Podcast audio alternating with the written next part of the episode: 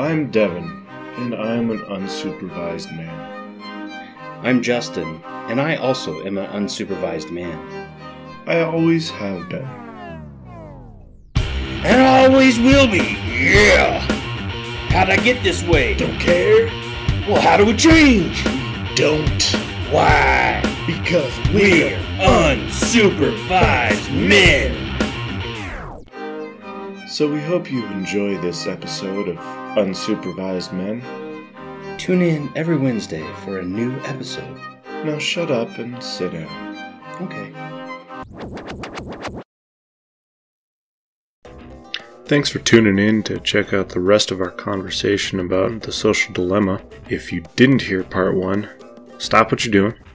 Go back to last week and listen to episode five. And then come back and listen to this week's episode, part two. That is so true, how they are just completely changing you, but it's so gradual that you don't really notice. And then they talked about the ways that they've made it so addictive, mm-hmm. So then you get hooked on it.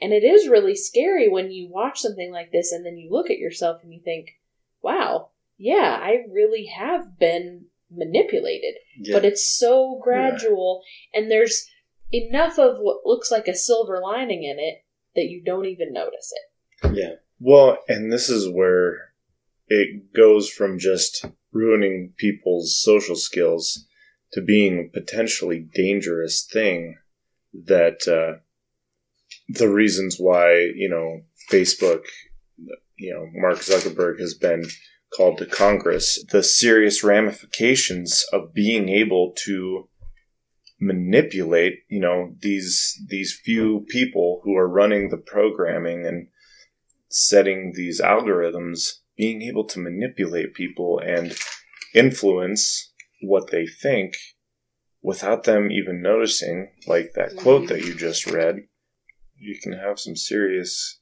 consequences. Yeah, because uh, we watched another documentary. Was it called The Hack? The Great Hack.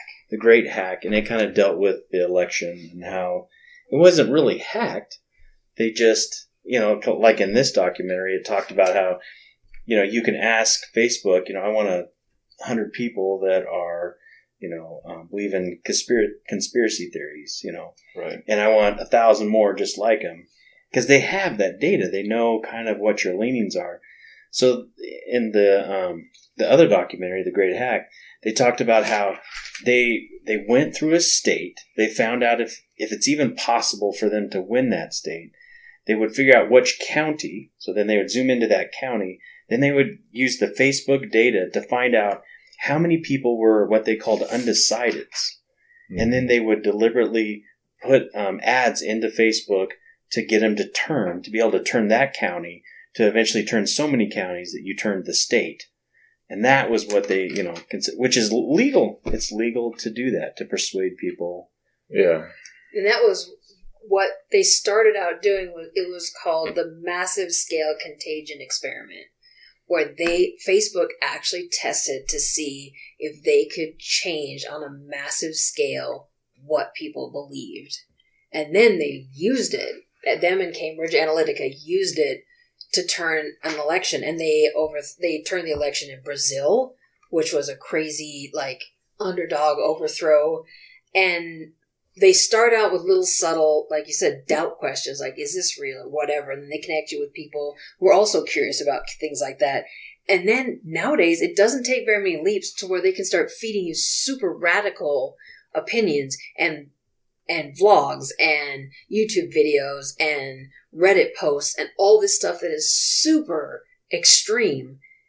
And it takes so few steps now because Facebook turned it into a science. And there's actually a science called persuasive technology where they actually invented a whole type of technology where they took what they knew about psychology and used it in technology to get what they wanted from us and to persuade us into buying certain things because our attention is worth money. And they have overthrown governments. They've caused civil unrest. They have changed people's opinions. Now they're getting people fired from jobs for something they said on Twitter twelve years ago Who's keeping track of that information? Twitter. Twitter's keeping track of that information. And then they release it, and they they are just playing a game to s- prove how powerful they are, because the internet is written in Sharpie, and they are keeping track of everything that everybody's saying. Everyone says, you know, my data... Well, I'm not talking about anything that's important. They're not stealing what you're saying to each other. They're stealing how much time you spend saying it. And that's why they time how long you spend on a screen. Do you follow the recommended videos? How far down the YouTube rabbit hole will you go, and for how long? Too because, long. Yeah. When I'm on watching YouTube, I can watch the same video as he watched on my computer. And my recommended videos following up after that, the screen fills up with different recommended videos for me. Because I don't watch YouTube that much. Mine are more generic. His are more along the lines of other YouTube videos he's watched. And most of the time, they have nothing to do with the one he just watched. It has to do with ones he's watched in the past. So, funny animal videos, epic fails, that kind of stuff. Nothing political, nothing radical, nothing violent. Or maybe like a video game dungeon walkthrough. Mine are pretty much like funny pet videos or, you know, goofy little things. Because I don't really watch YouTube that much. So they're guessing. And... you know, some of the things they came up with, they end with solutions, were so small and minor that they sounded like they weren't solutions at all. Mm-hmm. But really, if our attention is money, the first thing we have to do is get out of the habit of letting them have our attention whenever they want. And Justin's favorite part was what about tools? Yeah, because he, he talked about how a tool, or how nobody freaked out about when bicycles came out. Oh, yeah. That, you know, oh man, bicycles are totally destroying my family, and, you know, we don't communicate anymore, and it's taking me away from my kids. And like, no, that's not, that didn't happen. But with the internet, it's, or with these platforms, social media, it's, that's what's happening. And how it, he brought out how a tool is something that waits for you to use it. Like, and I always think of a hammer. Hammer right. sits on your bench until you need to hammer something. Mm-hmm. But how these things, the social media, they want things from you. They need things well, from you. If everybody on the whole earth set their phones down simultaneously and didn't use them for a day, what would what would happen? Uh-huh. I mean, it needs it feeds off of our data. Basically, yeah. stock prices would go down, and the rest of us would have time to actually think about what we want to do. And what think. were the three? They had the three things that are part of the. Oh yeah, the three things that they work on. Yeah. Every social media platform has three goals. They have the engagement goal, which is to drive up your usage and keep you scrolling. The growth goal, which is to keep you coming back, inviting your friends, and they invite their friends. So exponential. Facebook's first goal was everyone needed to be to seven to ten friends in a week. That was their goal. They would push you until you got seven friends within a week, and that's how they started. Um, and then the third one was the one that they're really after, which is the advertising goal. While they're trying to get you engaged, while they're trying to get you to invite your friends and keep coming back, you're making they're making as much money as possible on you. And the more time you spend looking at people's ads or products that lead you to their ads, the more money you make. And they are selling you by the millisecond to the highest bidder. And if we did all turn off our phones for a day, the world economy would, would be rattled. They'd be They'd be confused as to what to do, but people might actually, like, remember that you're in control. One of my favorite quotes is, you are the decisions that you make. And now we have not just Generation Z, which is technically the first generation that has never known a world without social media. They don't know anything else. Mm-hmm. They also have people our age and your age and older people and everyone in between who are letting the crowd make decisions on whether they're a good person or not, whether their beliefs have value or not, because everyone is going after the validation, the likes, the emotions. Facebook tested out a whole bunch of different emotional responses. After the like button, they're like, oh, that's not keeping people's attention. They're scrolling and liking. They're not staying on the images. So then they roll out one or two other emotions that you could do. Then you could love or you could smile at it. Now there's a bunch. And you can actually say on your Facebook post how you are feeling. I'm feeling sad. And people think, well, that tells all my friends who, you know, way more than you actually think you have, that you could really connect to, that you're depressed. You're also feeding these supercomputer engines that you feel sad, and then they take your post on why you feel sad, and they feed that to these supercomputers, and they generate a whole bunch of information about you and another model. They call them advertising models, and whichever computer can come up with the best model of you and what they can sell to you wins the money. They win the game. And that was something that was kind of more in the, the graphics of that, is that as that be- guy became more engaged, so the more he used his phone, the more valuable he became to the advertisers, because they knew it would have more of an impression. You know, like one of the first ads they shot off, um, these advertisers were bidding. It was like one hundred forty-eight advertisers were bidding for his to be able to advertise on his engagement. Right. But as it increased, it was like up to four hundred fifty-eight that wanted to get, they were bidding to get his attention. And it's just creepy. And like Jessica was saying about the scrolling, you know, that they, they actually time how long, like on Instagram, when you're scrolling, how long you're on on one picture. Just, yeah.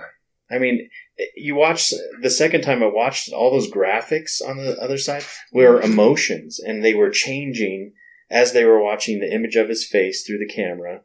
His reactions were changing, and then the percentages of what he was thinking, what they thought he was thinking, how they could change it. It's all like in real time, and to think it's just for me or just for Priscilla or right. you. Well, and what you just said, it's it's just for that specific person. I think this is something else that has changed drastically through the generations. Like what I was talking about with discussing trombones, and then suddenly you have ads popping up for trombones. You want to get a trombone? I didn't know that. But, oh, oh man. Sorry. I'm going to kill you. Oh, yeah. So the younger generation sees that happen and thinks, oh, this is so cool. I was just talking about trombones, yeah. and like it knows that I want a trombone. No, that's yeah. that's not right. Mm-hmm. That's messed up. One of the quotes that really caught, a, seems like it caught all of our attention, but especially for Justin and I, when we think about why kids don't care about lying now and why it is so hard to relate to them, um, the The guy, Jaron, I think his name was Lanier, he wrote this, the book called Delete All Your Social Media Accounts. I think it's now. Um, and he looks like a crazy Muppet. But he had a really interesting thing that he said. And he said, anytime two people connect now, it's through a sneaky third person paying to manipulate those two people. It has created an entire global generation of people raised in the context of where where the very meaning of connection, the meaning of culture, is manipulation. We have put deceit and sneakiness at the absolute center of everything we do, which is one of the reasons he thinks social media should be deleted. I don't think that social media has no purpose. It does still help people connect across the world. It does help you put out pictures of your wedding to everyone you know instead of paying the text, you know, the data charges for sending it to everybody's text messaging. There are uses for it. It helps get the word out on uh, podcasts. Yeah. Like that kind? one, that uh, Unsupervised Men. Oh, I love those yeah. guys. They're, did you hear the one guy's getting a trombone? Carry on. I can't wait. Yeah. So uh, then they had a psychologist come on. He was just talking numbers because they originally talked about the Snapchat dysmorphia disorder where young girls are coming in, and boys too, to get plastic surgery so they look more like their Snapchat filtered images. So creepy. So then, you know, way later in the show, about halfway, they talked to this guy talked about some statistics, and since two thousand ten, when most of the platforms launched, WhatsApp, Reddit, all those guys, they slowly now it's just like there's millions of them, but for a while it was just Facebook, and then Instagram came out, and then Reddit was for like book people, and then everything exploded. Yeah, because so I think, what, Facebook came out in two thousand nine, six. So then as they kind of took hold, mm-hmm. then over the next couple of years. Yeah. They... So by two thousand ten, the girls admitted to the hospital for non-fatal self-harm, age fifteen to nineteen, which is considered the older teenage girls. It was stable up till then, and then it jumped by sixty-two percent from two thousand ten to two thousand twenty. But in younger girls, ten to fourteen, it jumped one hundred eighty-nine percent. Good. That's close to three times what it was in two thousand ten. And that was from the C D C, so it wasn't yeah. just some... It's not a private study. This is C D C collecting stats from hospitals. The suicide rate in older girls, fifteen and nineteen, is up seventy percent. But in younger girls, ten to fourteen, where it was almost negligible for, is up one hundred fifty-one percent. And it coincides with social media really taking hold. When Gen Z became old enough that their parents gave them smartphones and they started to compare themselves to the world, this is the real-life consequences of them putting themselves out there. And they, he also said they're more anxious, they're more fragile, they're more depressed, um, they're much less comfortable taking risks because the rates for getting their driver's licenses are dropping, and the number of young girls, especially, who have ever gone on a date or had any romantic encounter, so we're talking even if they hooked up with somebody, are dropping rapidly. They are literally too afraid to interact with people. The stats with the cutting and the suicide was um, per one hundred thousand um, girls that were admitted to the hospital or... Yeah, the number was per one hundred thousand, but the percentage... And then they talked about how that affects the... Fa- you know, for each girl, there's a family devastated by yeah. either what's going on with them or... And he says they're asking, my God, what is happening to my kids? Well, it's happening to everybody because you're seeing a lot more problems in adults too.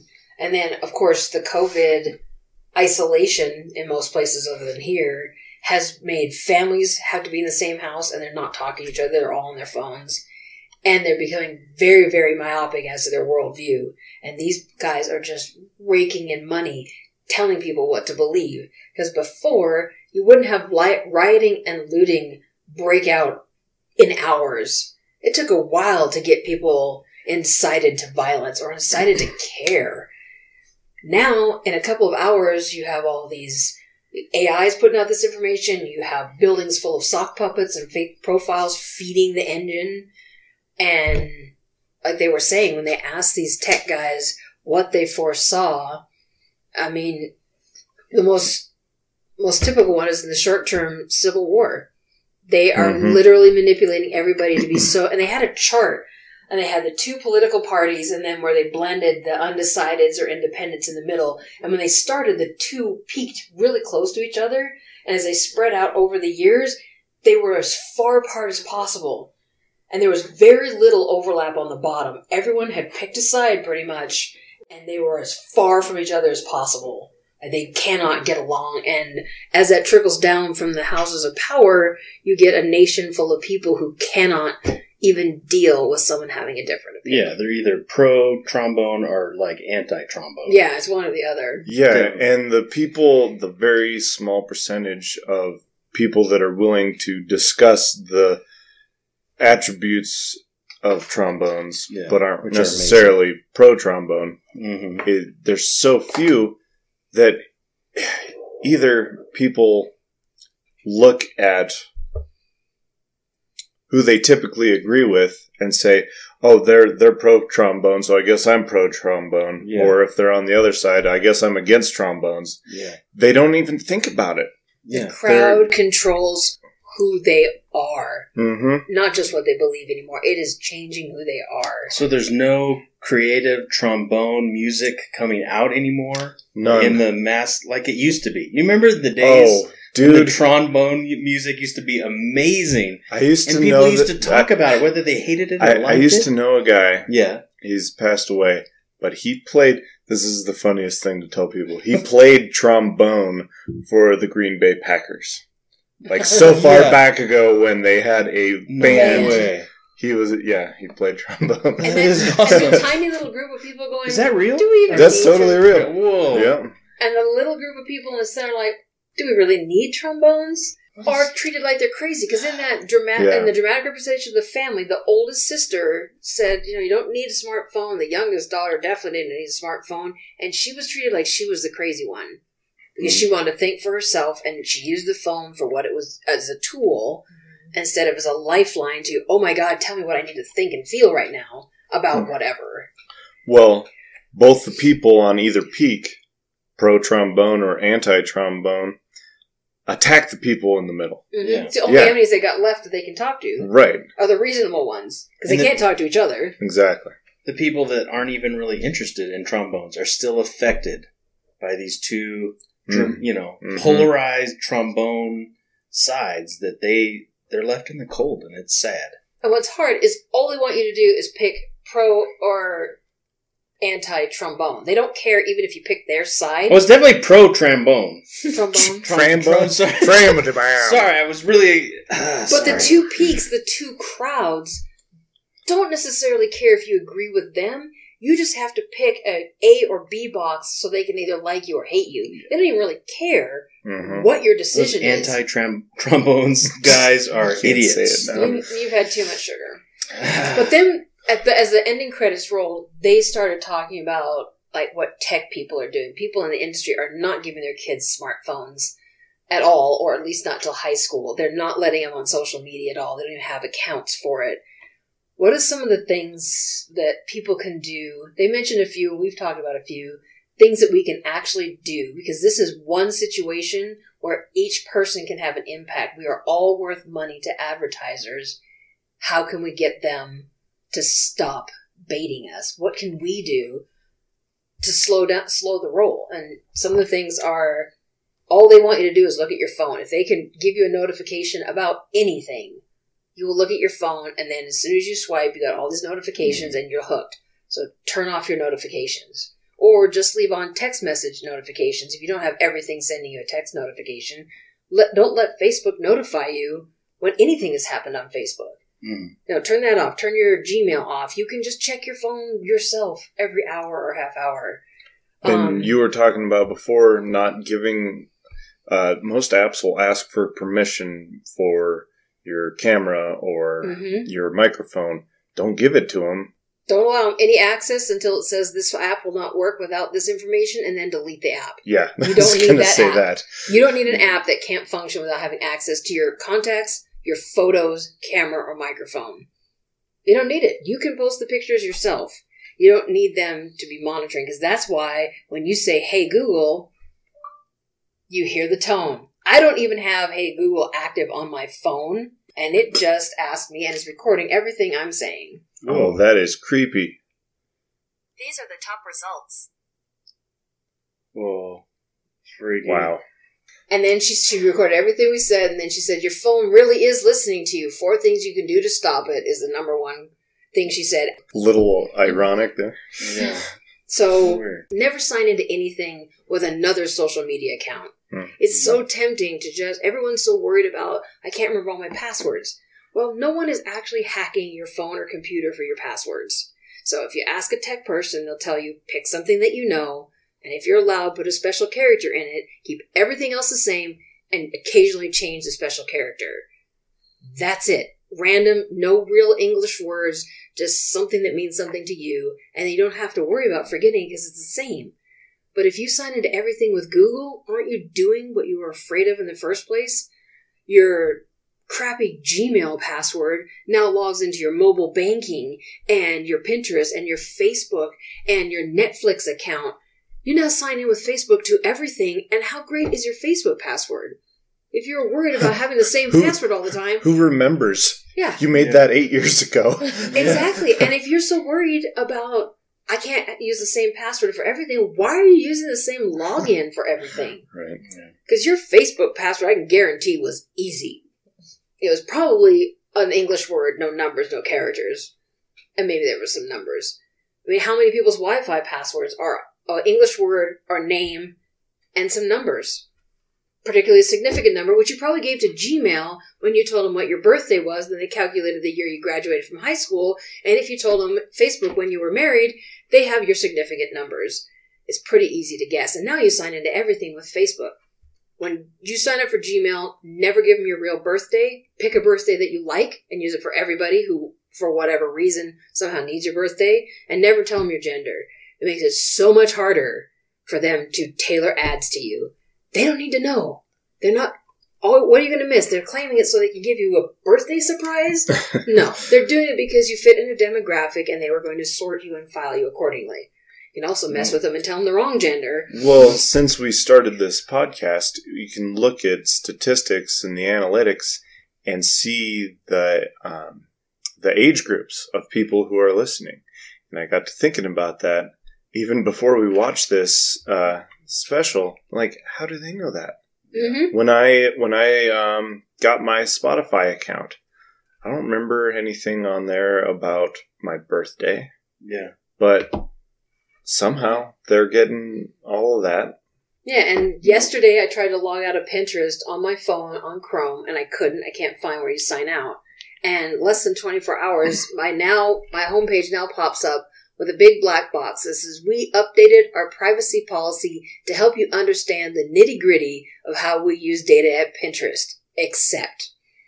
There's, I can learn more or I can accept. I can't get past this box. And it's been uh, since I, since I watched that movie. So everyone, this is the reaction. They're not saying anything about the movie, but now they have to make you accept their privacy terms, which are basically like signing away your rights. No one's going to read it. No one's going to learn more. They're going to click accept so they can get onto their boards. Yeah. And the one guy, he uh, he mentioned that another thing you could do is that if we have a nuclear war, it would totally wipe out like all the social platforms, all the people, and then the problem would totally be solved. And he was like, "That would be awesome." So, so that's, that's your, we, that's your, his plan. Don't you remember that part? And no, he, he said was it the could main lead, guy. Could lead to the end of civilization. You don't know what you're talking about. It's also a good idea to power off your phone for a couple hours. It's not a big deal to turn them off and on anymore because they don't have sparks in them when they start up, so you don't have to worry about burning anything down. And you know, stop letting your phones know so much about you. Yeah. Or trombones. So to wrap up, use social media as a tool when it so because it is useful. Don't let social media use you. And check out that documentary. Yeah. The, the, yeah. Social, the social dilemma. The Social Dilemma. Yeah, go on if Netflix. You haven't seen it, go watch it on Netflix. And uh, we're not being paid by Netflix. Definitely not. I've, I've I've suggested people watch other documentaries, but this one is like, no, you need to see this. Yeah, you didn't say, you didn't tell us that it would be a good idea. You said, watch it. Yeah. And start a conversation. Talk to yeah. your mate, talk to your kids, talk to your grandkids, talk to your friends. Your trombone salesman, everything. Uh, yeah. Go get yourself a trombone. At Trombones R Us. If you'd like to contact us to ask any questions or correct us on anything, please reach out on Instagram at unsupervisedmen underscore podcast or unsupervisedmenpodcast at gmail dot com. Thanks again for listening.